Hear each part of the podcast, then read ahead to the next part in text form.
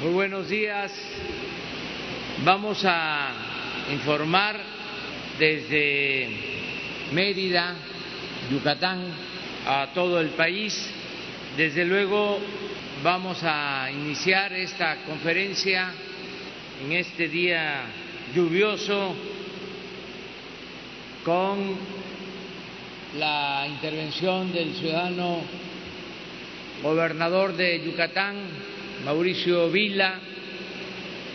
Él va a informar de la situación que prevalece en el estado de Yucatán en materia de seguridad pública. También va a informar sobre la manera en que se está enfrentando la pandemia de el COVID-19. Aquí en Yucatán, en materia de seguridad pública, son muy buenos los resultados, tanto por la actuación responsable del pueblo de Yucatán como del trabajo eficiente, perseverante, profesional del gobierno del Estado, de los gobiernos municipales, muy especialmente por el buen gobierno que está realizando, que está llevando a cabo el gobernador Mauricio Vila. Vamos a que él, repito, informe, luego el general secretario de la Defensa, Luis Crescencio Sandoval González, va a informar. Y también por este mal tiempo, por este huracán de baja magnitud, pero que ha generado muchas lluvias en el sureste, va a informarles David León para eh, que nos hable de la protección civil, lo que se está haciendo ya para garantizar que no se produzcan daños, inundaciones en los estados del sureste del país. Entonces le dejamos la palabra a Mauricio Vila.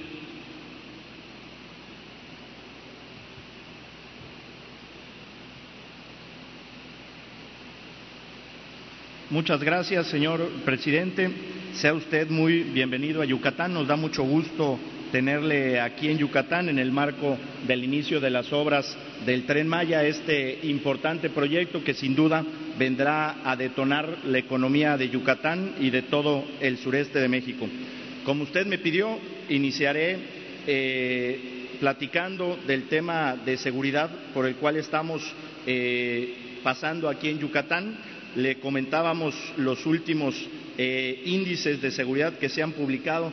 Yucatán es el estado número uno en el índice de paz 2020. Yucatán, por cuarto año consecutivo, es el estado más pacífico de México. Somos el primer lugar con menor número de secuestros de todo el país, ningún secuestro en Yucatán somos el estado con el menor número de saqueos. De enero a abril no se ha reportado ningún saqueo aquí en el estado de Yucatán. Somos el estado con la menor tasa de homicidios dolosos en todo el país. Eh, tenemos una tasa muy baja, la más baja del país. También somos el estado con el menor caso de extorsiones en el país. También somos el estado con el menor eh, número de robo de vehículos. Esta tasa de enero a abril se redujo en un 59% y según los datos de la encuesta nacional de calidad de impacto gubernamental del INEGI, también la policía yucateca es la primera de todo el país, ya que tiene un índice de prácticamente el 60% de satisfacción.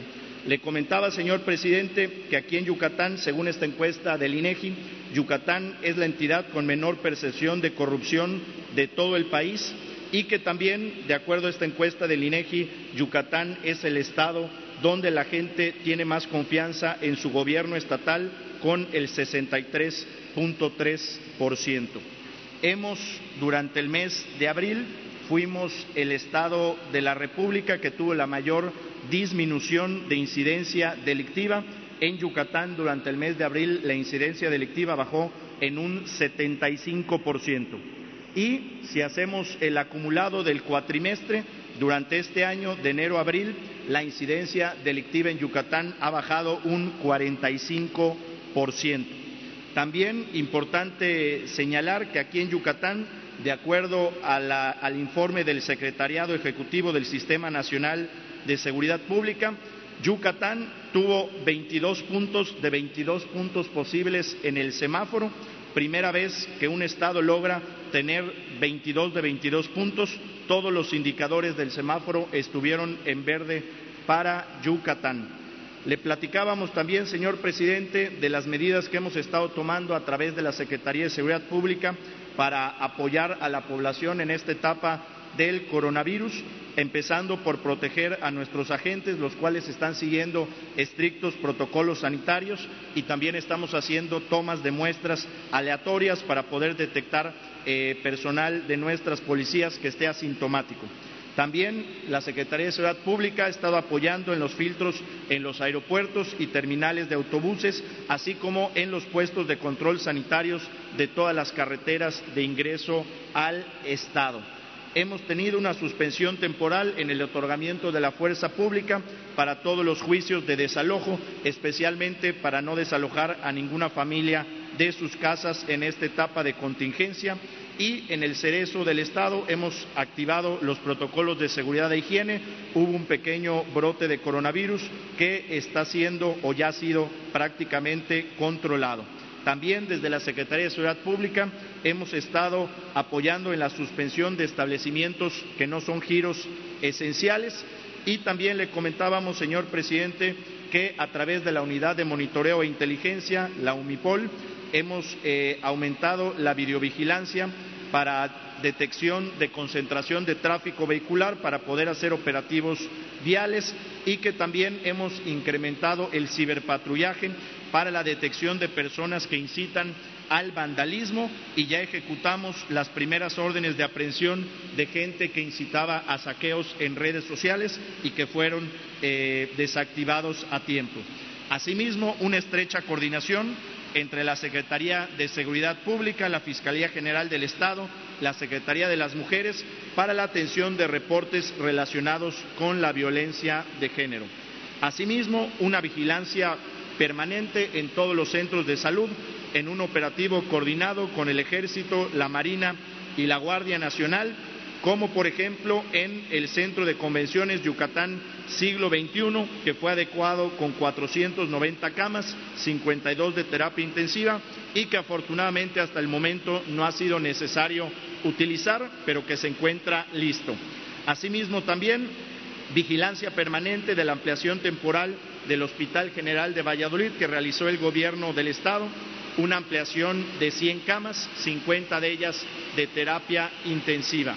Vigilancia permanente con los dos helicópteros de la Secretaría de Seguridad Pública, patrullaje permanente en los negocios que no son esenciales y vigilancia en la entrega de apoyos del el Gobierno del Estado y de la Secretaría del Bienestar.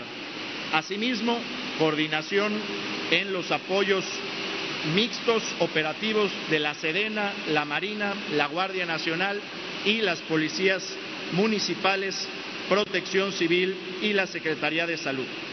Y por supuesto, también le comentábamos, señor presidente, del nuevo equipamiento de la Secretaría de Seguridad Pública, que está conformado por 586 nuevas patrullas, un nuevo helicóptero de la Policía Estatal y 300 nuevos elementos que se han incorporado a la Secretaría de Seguridad Pública y además un tema muy importante que es la capacitación, donde 600 policías han concluido sus estudios de licenciados en Derecho, otros en técnicos superiores en seguridad pública y otros en bachilleres en seguridad pública.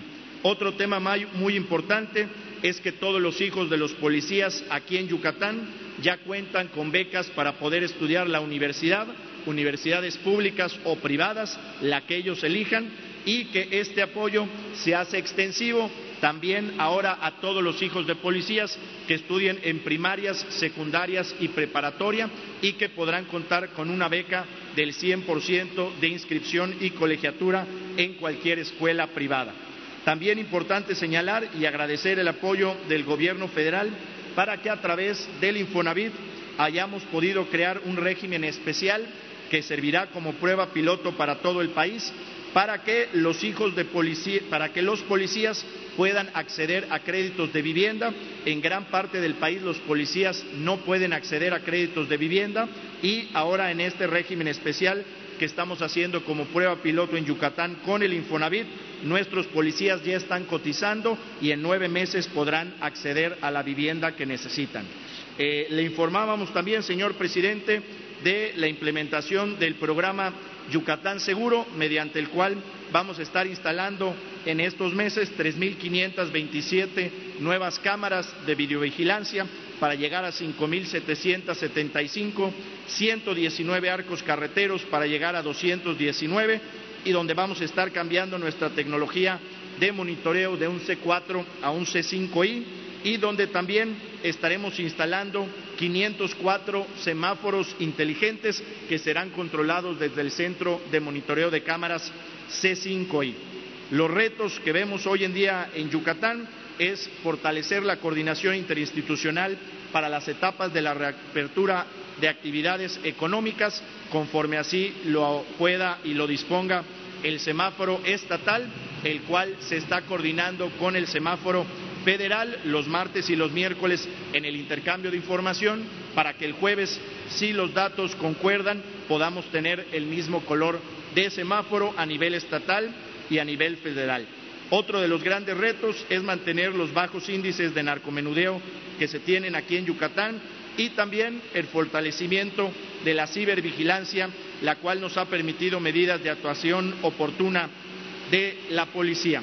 Y para concluir, señor presidente, no quería dejar pasar eh, la oportunidad de tenerle aquí para eh, solicitarle muy atentamente, señor presidente, y en nombre de todos los yucatecos, su apoyo para que a través de la Comisión Federal de Electricidad y de la Comisión Reguladora de Energía, la CRE, se puedan revisar las tarifas de luz que pagan todos los yucatecos, ya que contamos con una de las tarifas más caras de todo el país. Sabemos del esfuerzo que se está haciendo para poder dotar de gas natural al Estado y que de ahí pueda haber la oportunidad de producir energía más barata pero se lo pedimos, presidente, porque es una de las principales necesidades que hoy están atravesando los yucatecos y que se ha agraviado con este tema de la pandemia. Muchas gracias, señor presidente, por visitar Yucatán. Le agradecemos mucho su determinación para llevar a cabo el proyecto del tren Maya, que aquí en Yucatán vemos con muy buenos ojos, que vemos como una oportunidad de atraer más turismo y más desarrollo económico a Yucatán y que además con la situación económica que ha generado el coronavirus nos viene en muy buen momento para reactivar la obra pública, que aunque no será suficiente para todos los estragos, pero que sin duda ayuda a esta reactivación económica que todos aquí en Yucatán y en México anhelamos. Muchas gracias, señor presidente, y bienvenido sea usted a Yucatán.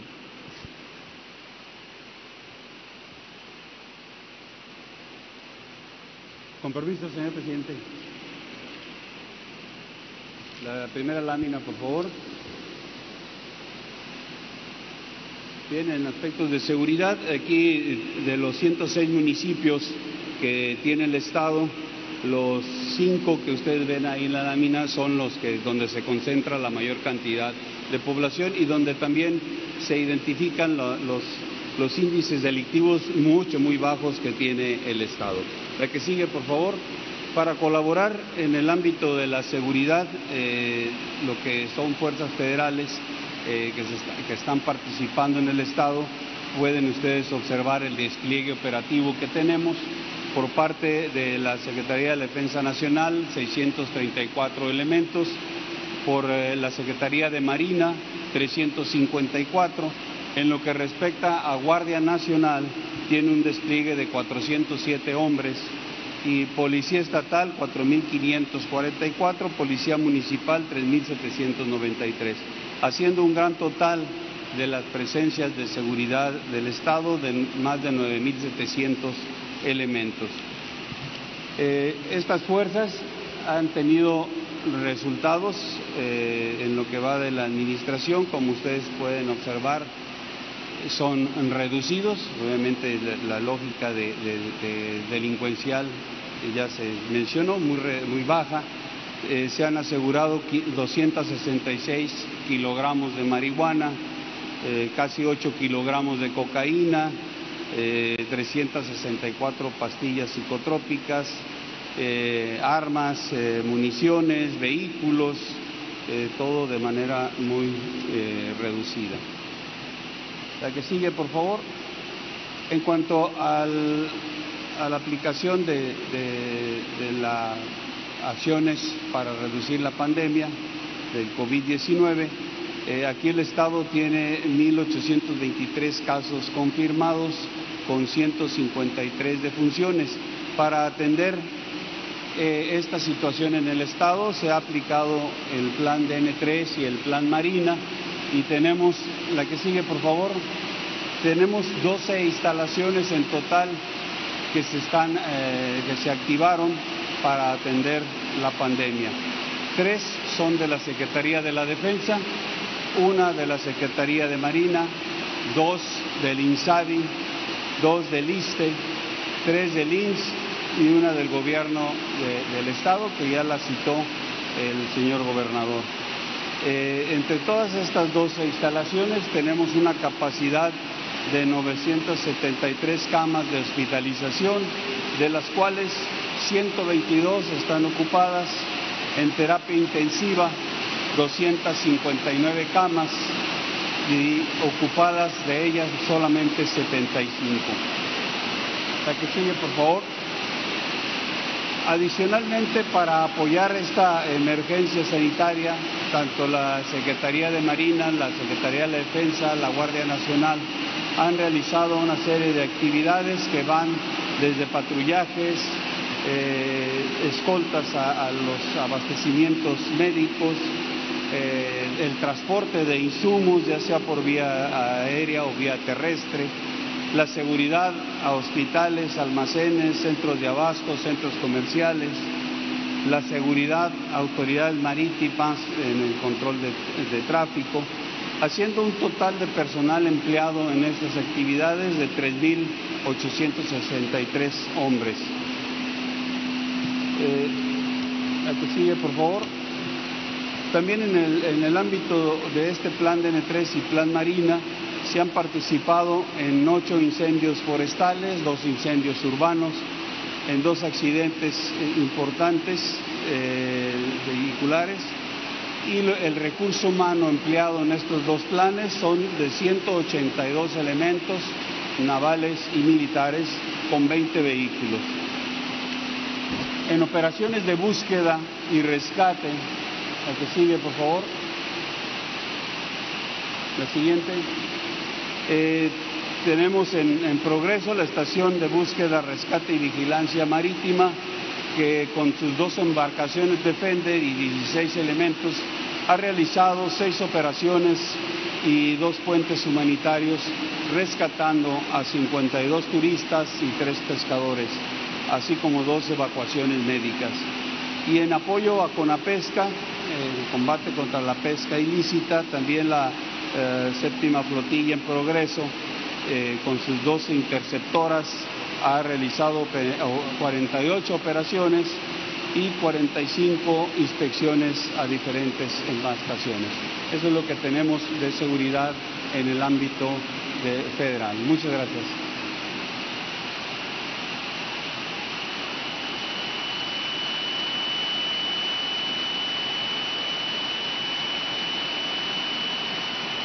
Muy buenos días a todos.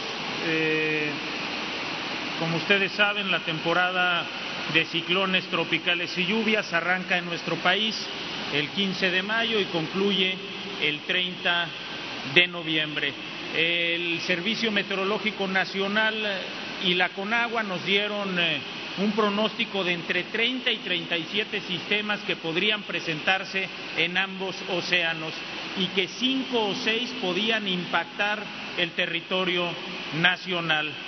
Eh, solamente una, una consideración, los eh, ciclones tropicales tienen siete distintas categorías, son depresiones tropicales, tormentas tropicales y después huracanes en sus categorías del 1 al 5 por la intensidad de sus vientos.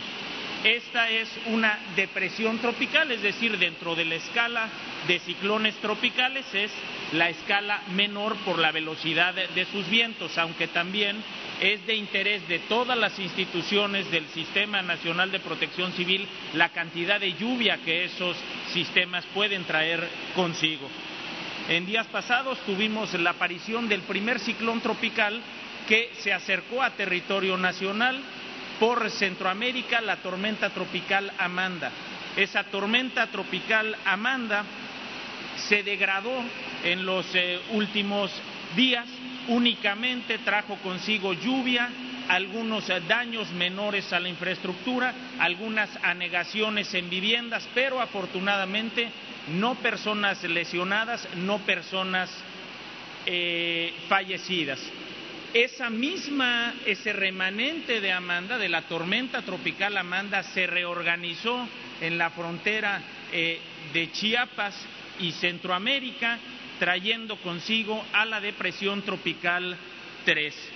La depresión tropical 3 se ubica en este momento a 200 kilómetros al oeste de Campeche y a 260 kilómetros noreste de Coatzacoalcos tiene consigo rachas de viento entre 55 y 75 kilómetros por hora y se mueve hacia el oeste de manera lenta. Es importante comentar que en el, eh, en el, eh, en el paso de estas eh, horas, repito, únicamente ha generado algunos daños menores a la infraestructura, deslizamientos eh, de terrenos, algunas anegaciones, techos, árboles eh, caídos, nada de consideración al momento. Las presas eh, que se encuentran en el sur de nuestro país no representan un riesgo al momento. Hemos hecho un alertamiento muy puntual desde el día 25 de noviembre, es decir, perdón, desde el 25 de mayo, el 25 de mayo pasado, un alertamiento muy puntual a todas las unidades estatales, municipales de protección civil y a todos los integrantes del Sistema Nacional de Protección Civil para prepararnos de manera adecuada. Eh, la afectación de esta depresión tropical 3 se presentará en los estados de Campeche, Quintana Roo, Chiapas, Oaxaca, Veracruz, el estado de Puebla y el estado de Yucatán. Comentar además que eh, los hospitales que están atendiendo a los pacientes por COVID en la región trabajan con normalidad. Existe un despliegue de aproximadamente nueve mil efectivos de la Secretaría de la Defensa Nacional a través de su plan DN3, de la Secretaría de Marina a través de su plan Marina, de la Guardia Nacional los consejos estatales de protección civil encabezados por los gobernadores están sesionando de manera puntual, lo mismo los consejos municipales de protección civil. Con agua a través de sus brigadas, Comisión Federal a través de sus brigadas, además de un gran grupo de dependencias y servidores públicos, estamos trabajando para atender a la población. Por último, comentar que el pronóstico de viento, lluvia y oleaje será importante para los estados de esta región. Debemos eh, estar muy atentos a los escurrimientos, posibles desbordamientos de ríos, inundaciones, deslizamientos eh, de terreno y caídas de árboles o estructuras derivado de los vientos. Decir que antes de la tormenta resulta muy importante resguardarnos, ponernos a salvo, durante la tormenta no transitar, no cruzar el cauce de un río y después de la tormenta volver con mucho cuidado a casa. Se han dispuesto, por si fueran necesarios, aunque en este momento no lo son, seis mil albergues temporales en la región que se encuentran mapeados en el Atlas Nacional de Riesgos y también en la página preparados.gov.mx. Recordar que frente al riesgo, frente a estos fenómenos, existe una extraordinaria cultura de la protección civil en las familias de esta región y también existe un sistema nacional de protección civil activo las 24 horas coordinado, integrado por extraordinarias instituciones, mujeres y hombres que se encuentran al servicio de las familias mexicanas. ¿Sería cuánto?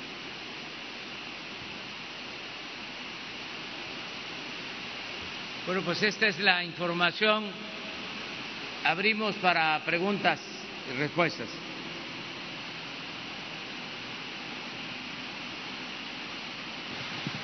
¿Cómo está, presidente? Buenos días, Gaspar Vela de la Octava. Primero preguntarle, presidente, si nos podría confirmar la renuncia de Ricardo Rodríguez al frente del instituto para devolverle al pueblo lo robado y si es así, cuáles serían los motivos.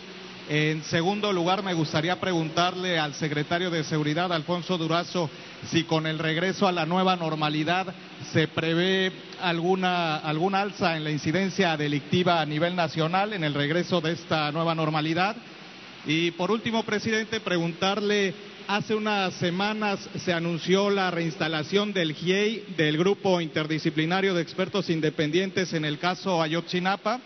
¿Qué expectativas tiene su gobierno con esta reinstalación?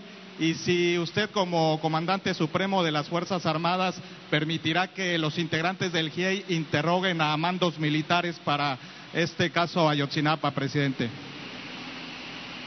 Sí, eh, el caso de Ricardo eh, va a formar parte de la terna que estoy enviando al Senado para la elección del procurador de defensa de los contribuyentes. Él forma parte de esta terna y su eh, lugar lo ocupará el abogado Jaime Cárdenas. En efecto, se está eh, llevando a cabo ese cambio. Sobre Ayotzinapa, para que luego conteste el secretario de Seguridad Pública, Alfonso Durazo, hemos hecho el compromiso de conocer la verdad. No vamos a descansar hasta saber qué sucedió, dónde están los jóvenes desaparecidos de la normal de Ayotzinapa. Es un asunto de Estado. He hablado personalmente con el presidente de la Suprema Corte, con el fiscal de la República, y hemos llegado al acuerdo de trabajar de manera conjunta y se está avanzando en las investigaciones según los informes que presenta la Fiscalía. Se han eh, otorgado por la autoridad judicial órdenes de aprehensión para eh, servidores públicos involucrados en este caso. No tengo el dato exacto, pero ya hay órdenes de aprehensión y eh, todos están participando.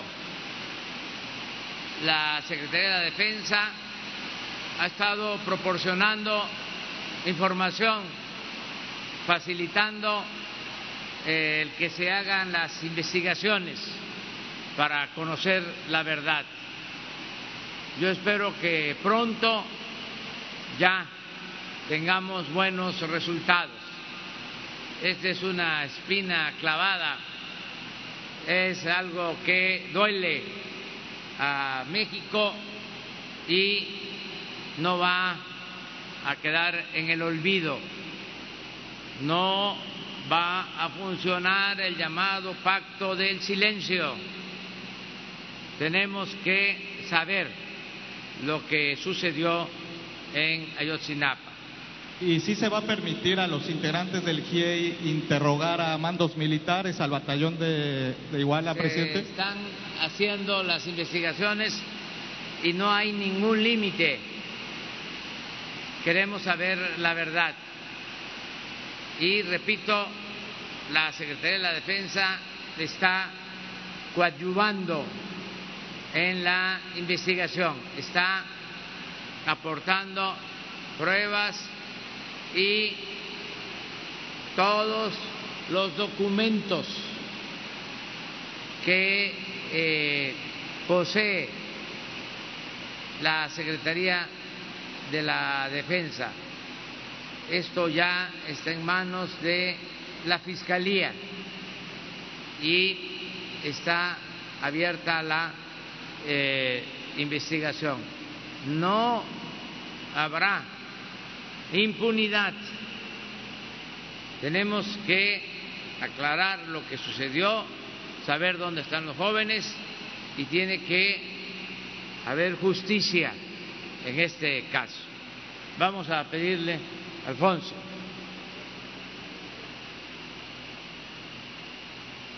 Gracias, presidente. Buenos días a todas, a todos ustedes.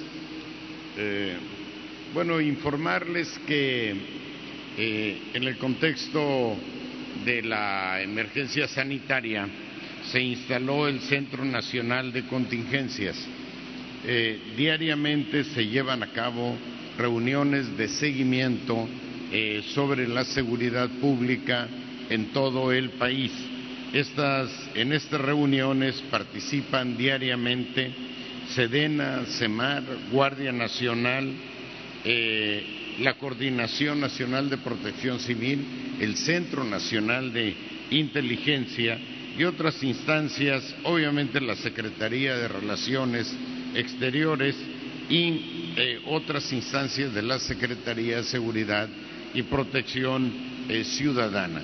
En esa mesa de coordinación se da seguimiento diario a todos los acontecimientos eh, relacionados con seguridad pública en el país. Así es que hay un pulso muy eh, cercano sobre estos acontecimientos y vemos diariamente la evolución de la seguridad. Así es que ante la eventualidad de alguna consecuencia del regreso a la nueva normalidad en el ámbito de la seguridad pública será atendida oportunamente por esta eh, mesa de coordinación. Estamos pendientes, no eh, queremos eh, dramatizar, hay voces que señalan riesgos, en este momento no hay nada que esté fuera del ámbito de, del control y de la atención de esta mesa de trabajo. Gracias.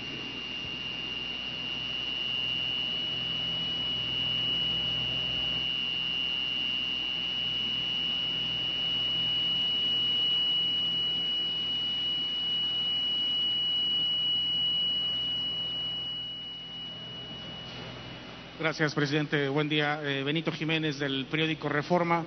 Preguntarle sobre estas estadísticas, estas cifras oficiales que se dieron a conocer ayer. Uno, el, eh, que se supera el pronóstico, la proyección de la Secretaría de Salud con las muertes por COVID, de 6.000 que se tenían proyectadas, ya llegamos a las 10.000, con más de 93.000 contagios. Sobre esto, presidente. Y la otra cifras del INEGI más de 12 mil, digo, perdón, más de 12 millones de personas desocupadas más de 2.4 millones formales. Sobre estas cifras, si nos puede opinar, presidente. Bueno, en el caso de los eh, fallecimientos por la pandemia, pues es algo muy lamentable, porque siempre lo hemos dicho, no son datos, no son cifras, son seres humanos. Yo no voy a dejar de enviar mi pésame a los familiares de los que han perdido la vida por eh, la pandemia. Es algo muy doloroso y son, en efecto, muchos los fallecidos.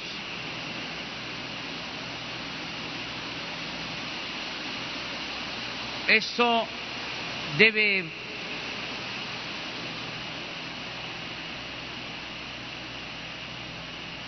verse en lo que sucede a nivel mundial.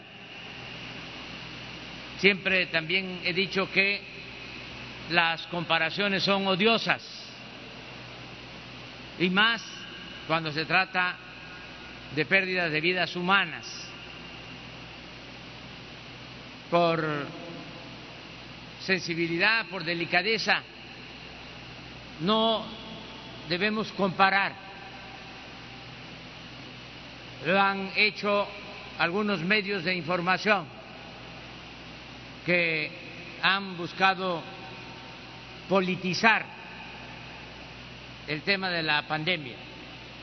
Tienen problemas con nosotros, diferencias políticas, ideológicas, y quisieran que nos desbordara el problema de la pandemia, que nos fuera mal para exhibirnos, para eh, mostrar nuestra supuesta ineficiencia. Por eso quisieran que las cosas fuesen peor, poder decir, antes todo iba mal, ahora todo ha empeorado.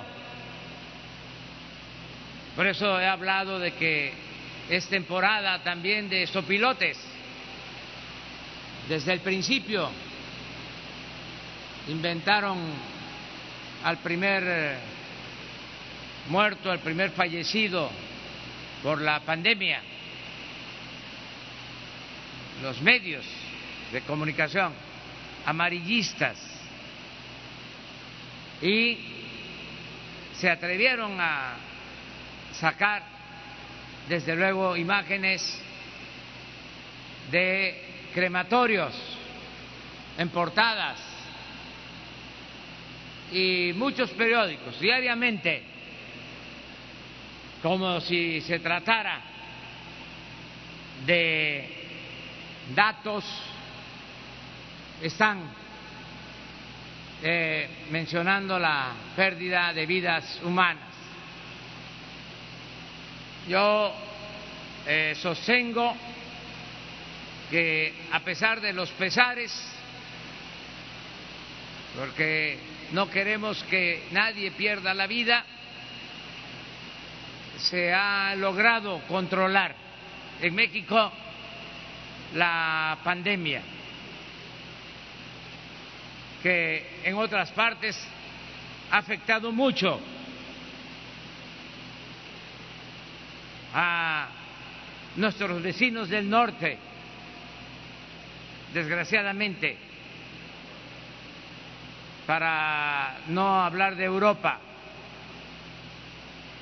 Eh, en el caso de Estados Unidos, eh, han habido cuatro veces más fallecidos que en México, de acuerdo a la población que tiene Estados Unidos y que tiene nuestro país, cuatro veces más. Y hay países de Europa donde han habido hasta ocho veces más fallecidos, de acuerdo a la población, con relación o comparando con lo sucedido en nuestro país. Digo esto que me cuesta trabajo expresarlo, porque sigue esa campaña. Ya ahora están hablando de que viene la influenza y que van a haber mucho más muertos, espantando, atemorizando a la gente. Yo repito, creo que debemos de mantener nuestra discrepancia, nuestras diferencias, porque vivimos en un país democrático y no podemos estar pensando de la misma manera. Y tiene que haber oposición y se tiene que garantizar el derecho a disentir. Pero hay temas que no deberían de inmiscuirse, tratarse, utilizarse en asuntos políticos, como es el tema de las vidas, como es el tema de la salud de los mexicanos. Acerca de la economía, también pasa algo parecido. Quisieran que se desplomara por completo la economía nacional y no les está resultando. Sus pronósticos no eh, tienen que ver con la realidad. Hablaban de que nos íbamos a caer más de 3% en la economía nacional y el primer trimestre fue 1.2. Hablaban de que el peso se iba a devaluar por completo, que se iba a depreciar. Ya habían pronóstico de que podía llegar eh, a 30 pesos por dólar. Llegó a un poco más de 25 y ha estado bajando, ya está eh, en 22 pesos por dólar. Así se cotizó ayer. Eh, hablaban de millones de empleos perdidos por la pandemia. De acuerdo a los datos del Instituto Mexicano del Seguro Social, del IMSS, en mayo se perdieron 550 mil empleos de 20 millones 500 mil. De 20 millones 500 mil trabajadores inscritos en el Seguro Social, se perdieron en abril 550 mil. Es decir, quedaron menos de 20 millones. Pero ya el dato que tengo adelantado, que se va a dar a conocer para el 12 de junio, los números que tengo hablan de una disminución en la pérdida de empleos. Vamos a perder en mayo menos de 350 mil empleos. En abril, repito, se perdieron 555 mil. Y en mayo no va a llegar a 350 mil. Yo estimo que si nos va bien, no va a superar el millón de empleos perdidos eh, por eh, la pandemia. ¿Y qué estamos haciendo? Vamos a entregar, ya lo estamos llevando a cabo, casi cuatro millones de créditos. Ya llevamos entregados alrededor de un millón seiscientos mil. Y se van a generar dos millones de empleos nuevos con todas las acciones que estamos llevando a cabo. Por eso quise reiniciar mis giras acá en el sureste para dar los banderazos para el tren Maya, porque solo con esa obra este año se van a crear 80 mil nuevos empleos con el tren Maya. Entonces, veo con optimismo el futuro. Acaban de darse a conocer ayer el monto de las remesas. A pesar de la crisis, enviaron nuestros paisanos cerca de tres mil millones de dólares a sus familiares en abril. Marzo fue récord, cuatro mil millones de dólares. Y abril cerca de tres mil millones de dólares. Todo esto reactiva la economía abajo. Y por eso tengo fe, tengo esperanza de que vamos a reactivar pronto la economía y se va a garantizar el bienestar de la gente. Además, estamos trabajando de manera coordinada con los gobernadores, porque no solo son los programas federales, se adelantó el apoyo para las pensiones de adultos mayores, las becas para estudiantes, los créditos, también gobiernos como el de Yucatán, el que encabeza Mauricio Vila, está entregando despensas, ayudando a la población a enfrentar estos malos tiempos. Y todo esto nos tiene que llevar a regresar a la normalidad, a que haya bienestar, que haya paz, que haya tranquilidad y salud, que enfrentemos esta pandemia.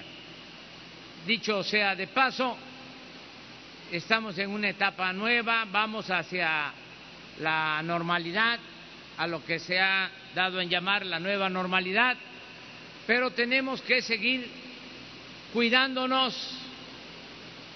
La sana distancia, eh, si no tenemos eh, cuestiones urgentes que nos eh, lleven a salir de la casa, es mejor quedarnos, eh, resguardarnos, seguir cuidando a los adultos mayores, a la población más vulnerable y esperar a que vaya pasando esta pandemia aquí en Yucatán.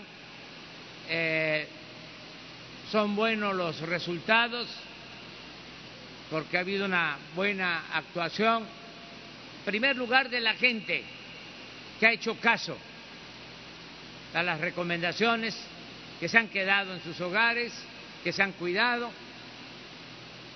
También un reconocimiento a enfermeras, a los médicos de Yucatán, trabajadores de la salud, que están eh, ayudando eh, con una entrega total, arriesgando hasta su vida. Hoy que teníamos, que tuvimos el informe de seguridad, nos comentaba el gobernador que también fallecieron eh, por ayudar cuatro policías de eh, Yucatán por la pandemia. Y así también, desgraciadamente, ha habido fallecimientos de personal médico. Y tenemos por eso que reconocerles, agradecerles mucho a los trabajadores de salud por lo que están haciendo y seguir adelante todos juntos. Eso es lo que puedo comentar.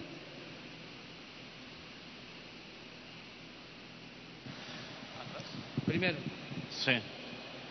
Gracias, señor presidente. Arturo Páramo, Grupo Imagen, secretarios, directores, muchas, buenos días.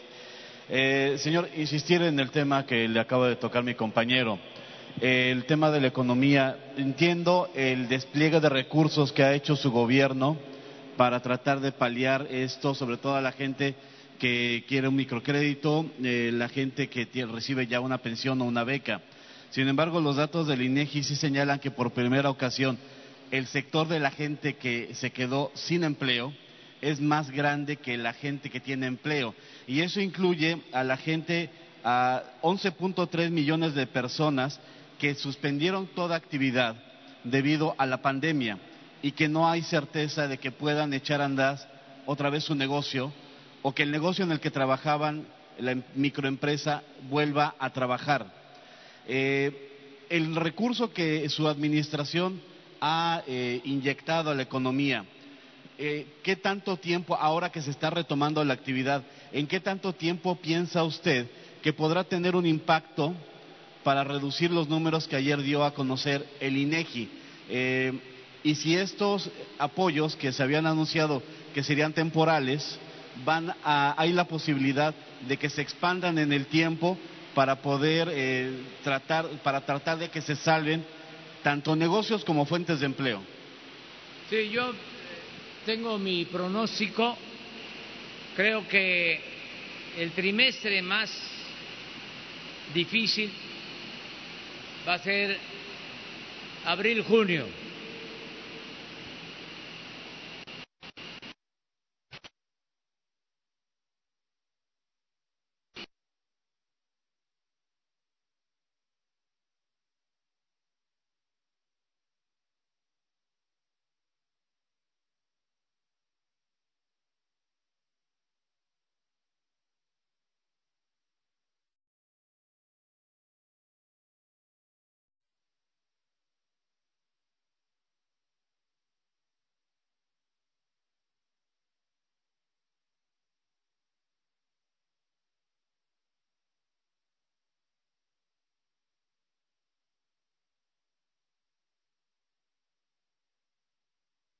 la minería, la industria automotriz, va a iniciar eh, el funcionamiento del Tratado de Libre Comercio a principios de julio. Estamos bien en la recaudación.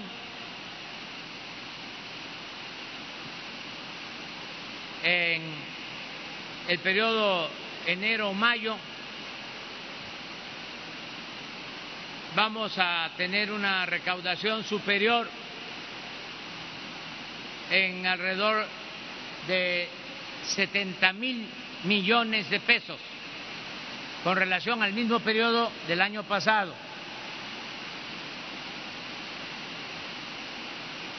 Las ventas de los comercios no se han desplomado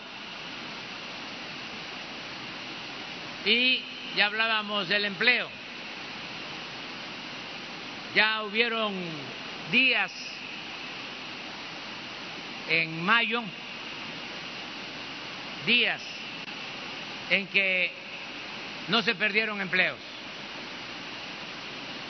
que al contrario se crearon pocos, pero eh, hubieron nuevos empleos inscritos en el Seguro Social.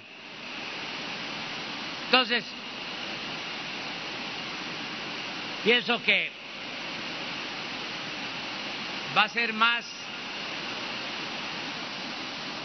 difícil la situación abril, mayo, junio. Se va a tocar fondo. Abril, mayo, junio. Va a estar más complicado que de enero a marzo. Pero de julio hacia adelante vamos a recuperarnos. Va a empezar la recuperación. Ese es mi pronóstico y estoy trabajando para eso. Eh, esas condiciones en las que estamos y lo que había anunciado el director de Protección Civil, eh, nada más para que nos quede claro a todos, la gira continúa sin cambios, todos los eventos se desarrollan conforme está planeado, a pesar de la depresión que, tropical que está afectando esta región que vamos a cruzar en estos días. ¿Se mantiene toda la gira? Sí, mantenemos la gira a pesar de eh, la lluvia, de los aguaceros tan fuertes, de esta depresión tropical. Vamos a, dar el banderazo aquí en Yucatán del tramo del tren Maya que corresponde a este estado más tarde. Y nos vamos a ir a dormir a Campeche para llevar a cabo la reunión mañana temprano y también para dar el banderazo en Escárcega de otro tramo del tren Maya. Y de ahí nos vamos a dormir a Palenque para hacer lo mismo el jueves. El viernes vamos a estar en Tabasco y sábado y domingo en el sur de Veracruz. Y yo espero que eh, se atempere eh, este mal tiempo.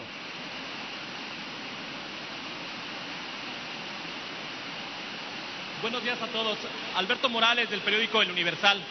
Presidente, eh, quiero preguntarle primero, hoy se da a conocer un informe del Consejo Nacional para Prevenir la Discriminación, en donde se menciona que hay más de 200 denuncias de médicos y enfermeras, los cuales han sido discriminados tanto en su centro de trabajo e incluso hay autoridades de salud que los han obligado a trabajar cuando son eh, personas de riesgo que tienen enfermedades como hipertensión o diabetes. Primero, eh, preguntarle que si usted reiteraría ese llamado que les dijo eh, al principio de la pandemia de que no expongan al personal de salud que tiene estos padecimientos y qué se puede hacer.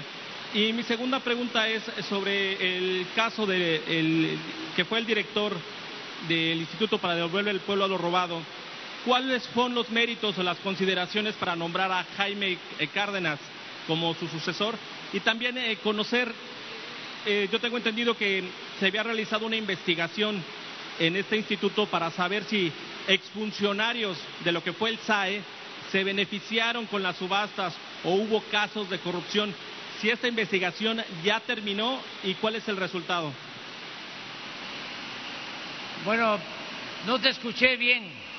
¿Por qué no pasas acá? Ven, vamos a entrenar algo. Se lo repito, presidente. Primero, la primera tiene que ver con los trabajadores de la salud.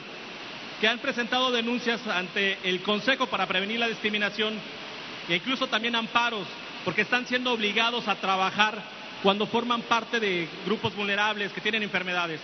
Sí, no eh, es cierto eso. Hay más de 200 quejas ya en este instituto. Es que se puede ejercer el derecho a manifestarse, a la queja, el derecho a disentir, pero nadie es obligado. A diferencia de lo que sucede en otros lados, aquí en México nuestro gobierno ha decidido que todo sea por convencimiento, nada por la fuerza. Y ya la autoridad correspondiente va a decidir, pero la instrucción es que a nadie se le obligue. Además, si son trabajadores de la salud que tienen alguna enfermedad crónica, o que son mayores de 60 años eh, tienen todo el derecho de retirarse.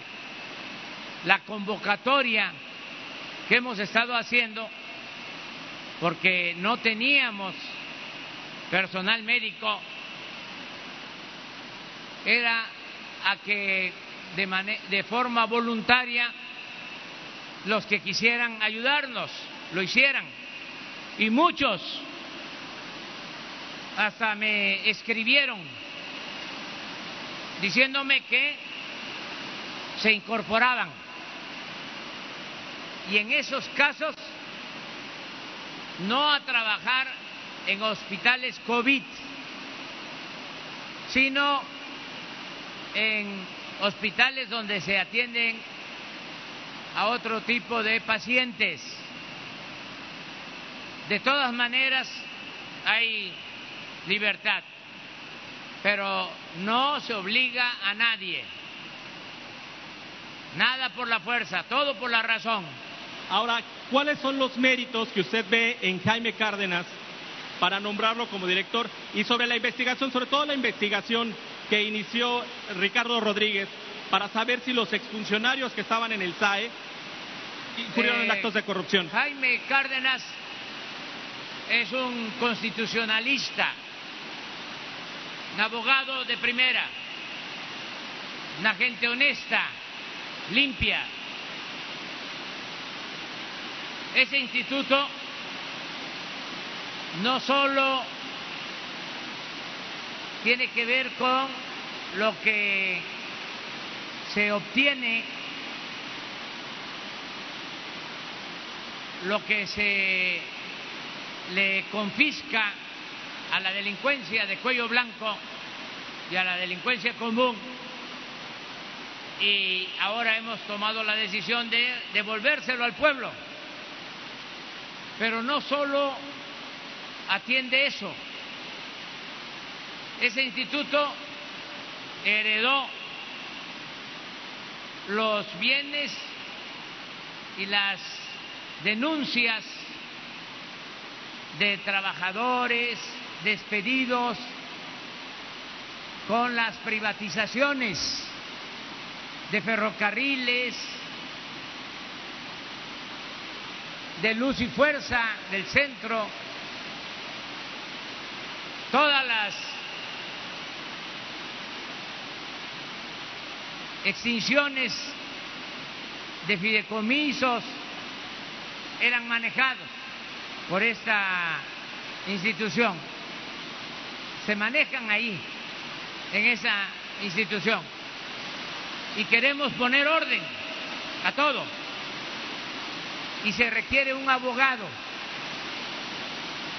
porque hay miles de juicios. Hay trabajadores jubilados pidiendo que se les reconozcan sus derechos. Y se va a hacer una revisión para que haya justicia. Y por el otro lado, se necesitaba tener un procurador, claro que eso lo va a decidir el Senado, porque es una terna que me corresponde a mí enviar, se requiere nombrar al procurador de la defensa de los contribuyentes, porque lleva como un año sin que se tenga este procurador. Hay un encargado de despacho y ya queremos resolver esta situación. ¿Tu otra pregunta? Lo último es una investigación que inició Ricardo Rodríguez para saber si los exfuncionarios que estuvieron al frente del que se conocía como el SAE incurrieron en actos de corrupción beneficiándose de las subastas. Va a continuar, todo va a continuar, toda la investigación. Cero corrupción, cero impunidad.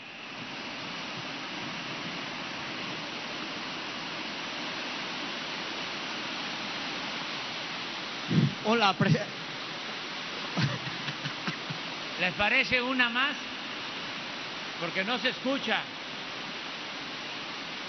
Hola. Me, recuerda cuando era yo niño.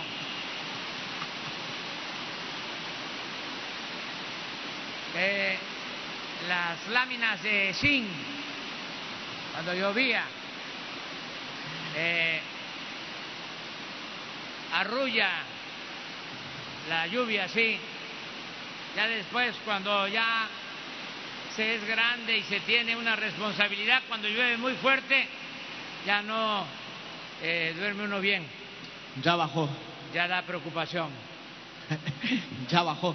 Eh, presidente, rápidamente preguntarle, eh, en, este, en estos estados del sureste donde está, eh, ¿cómo, van a ser las reaperturas? Me queda claro lo que ya hemos platicado, que es algo eh, que autorizan gobiernos locales, municipales.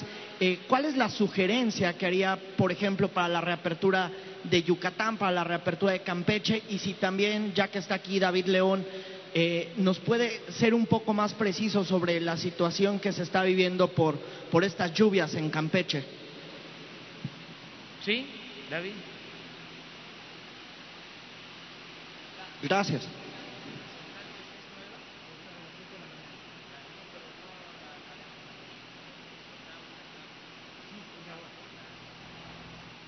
¿Me ayuda con las imágenes del plan de N3? Por favor. Bien, gracias, eh, Irving. Con su permiso, presidente.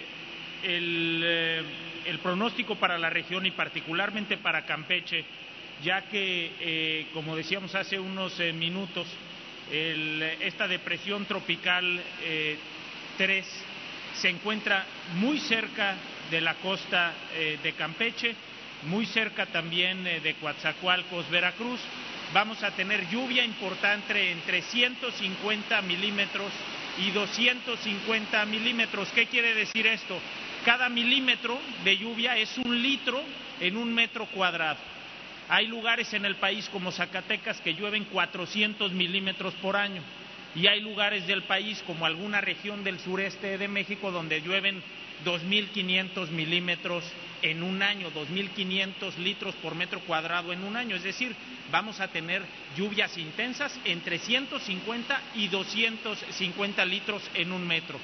En segundo eh, lugar, vamos a tener rachas de vientos entre 60 y 70 kilómetros eh, por hora y oleaje, eh, particularmente en los litorales de entre 2 y 3 metros. Se encuentran cerrados a la navegación algunos puertos de los litorales de la región. Están los consejos estatales de protección civil trabajando, presididos por los gobernadores. Repito, hemos tenido durante esta gira varias sesiones con ellos justamente para estar muy atentos, además de la gran eh, red de, albergues que ya he comentado en la región por si fuera necesaria hacer evacuación. Por ejemplo, en uno de los municipios del estado de Yucatán, póngame, es Yaxabá, si no me equivoco, gobernador. Yaxabá, correcto. Las imágenes eh, del plan de N3, por favor. nuestros hermanos soldados, nuestros hermanos marinos en el plan de N3 atendiendo a las familias para poder eh, limpiar sus viviendas y en el caso de Yaxaba se hicieron eh, se hizo una evacuación de 30 familias a un albergue eh, temporal. Lo más importante en este tipo de situaciones es conservar la calma. Existe una cultura de la protección civil en las familias eh, de esta región y de nuestro país, pero además hay extraordinarias instituciones eh, que integran el Sistema Nacional de Protección Civil. Y por otro lado, estar muy atentos a los avisos del Servicio Meteorológico Nacional, estar muy atentos a los avisos de las unidades municipales y estatales de protección civil. La temporada eh, eh, de ciclones tropicales pasada, tuvimos que esperar hasta septiembre para que llegara Fernand por el Golfo como ciclón tropical y afectara el territorio nacional. Esta temporada ha arrancado puntual con el caso de Amanda y con el caso ahora de esta depresión tropical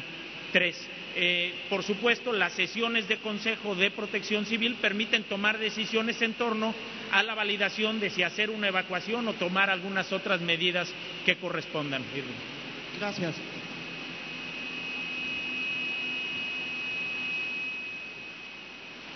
Si les parece, nos vemos mañana.